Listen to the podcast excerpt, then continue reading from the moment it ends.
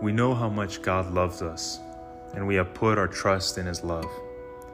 God is love, and all who live in love live in God, and God lives in them. 1 John chapter 4 verse 16.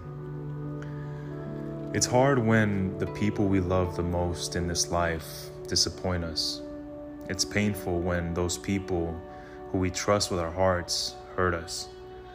It's easy to replay scenes and conversations over and over in our minds, letting anger and frustration stew and steer us.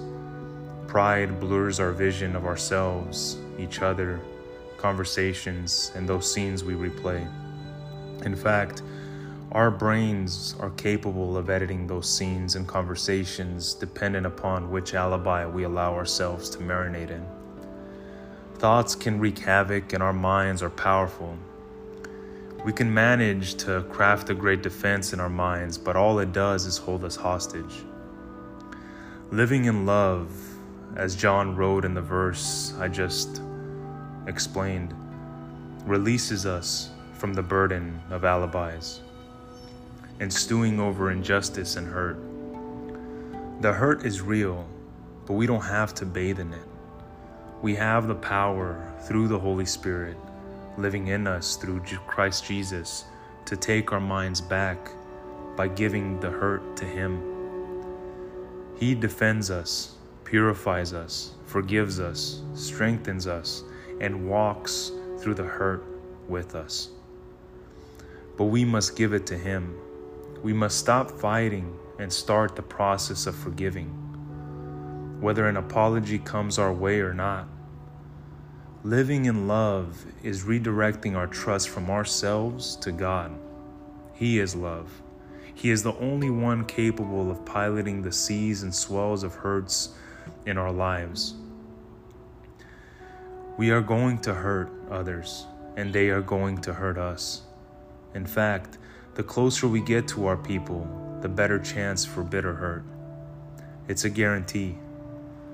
Instead of digging our feet in, stubbornly defending our alibis, and building walls around our pride, we can be free. We can let go.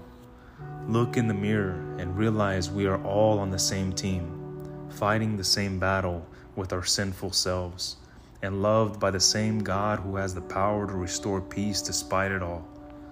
Let's pray to live in that kind of love. Let's pray. Father, praise you for this day and your purpose for it. This is the day you have made. We will rejoice and be glad in it. God, we know how much you love us, and we have put our trust in your love.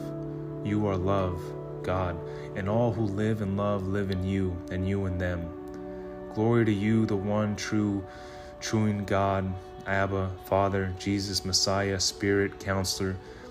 It's through you we find the strength, power, and determination to live and love.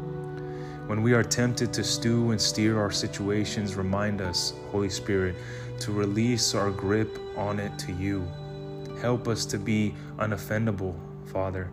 Let us remember the love and forgiveness you have for all of us, to send your one and only Son, Jesus, to die for our sins, to rescue us and Jesus, thank you for willingly walking to the cross to die so that we may know what it is to live in love, not just here on earth, but for eternity.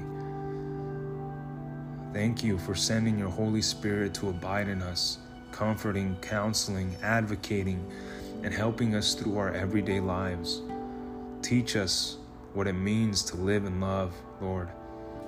Help us to fully accept your love and willingly pass it on to the people you have purposely placed in our lives. Father, let us be quick to apologize wholeheartedly when we have caused hurt, and let us be quick to forgive before we receive an apology. Jesus, we need you. We can't live in love without you.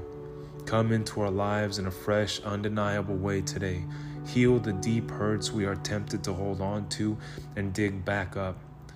By the power of your Holy Spirit, take those offenses away permanently. Help us to let go of any offenses we are holding on to and rid our hearts of any unforgiveness, preventing us from living in the freedom of your unconditional love. We pray today and every day to live in love, Father. In Jesus' name, amen.